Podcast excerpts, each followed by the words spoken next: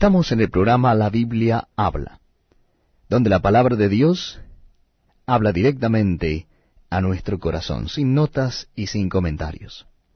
Nuestra lectura ubicada en el Antiguo Testamento, en el libro del profeta Oseas. Oseas capítulo 11. Dios se compadece de su pueblo obstinado. Verso primero.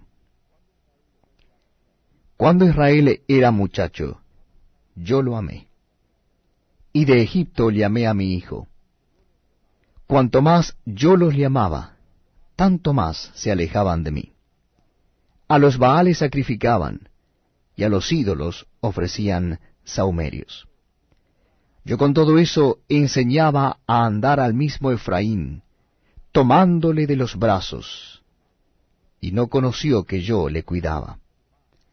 Con cuerdas humanas los atraje, con cuerdas de amor, y fui para ellos como los que alzan el yugo de sobre su cerviz, y puse delante de ellos la comida. No volverá a tierra de Egipto, sino que el asirio mismo será su rey, porque no se quisieron convertir.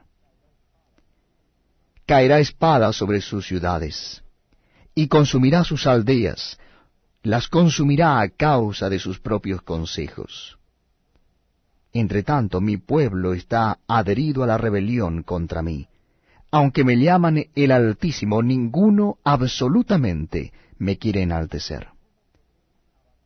¿Cómo podré abandonarte, oh Efraín? ¿Te entregaré yo, Israel? ¿Cómo podré yo hacerte como Adma, o ponerte como a Mi corazón se conmueve dentro de mí, se inflama toda mi compasión. No ejecutaré el ardor de mi ira, ni volveré para destruir a Efraín, porque Dios soy y no hombre, el santo en medio de ti, y no entraré en la ciudad. En pos de Jehová caminarán él rugirá como león, rugirá, y los hijos vendrán temblando desde el occidente. Como ave acudirán velozmente de Egipto, y de la tierra de Asiria como paloma, y los haré habitar en sus casas, dice Jehová. Me rodeó Efraín de mentira, y la casa de Israel de engaño. Judá aún gobierna con Dios y es fiel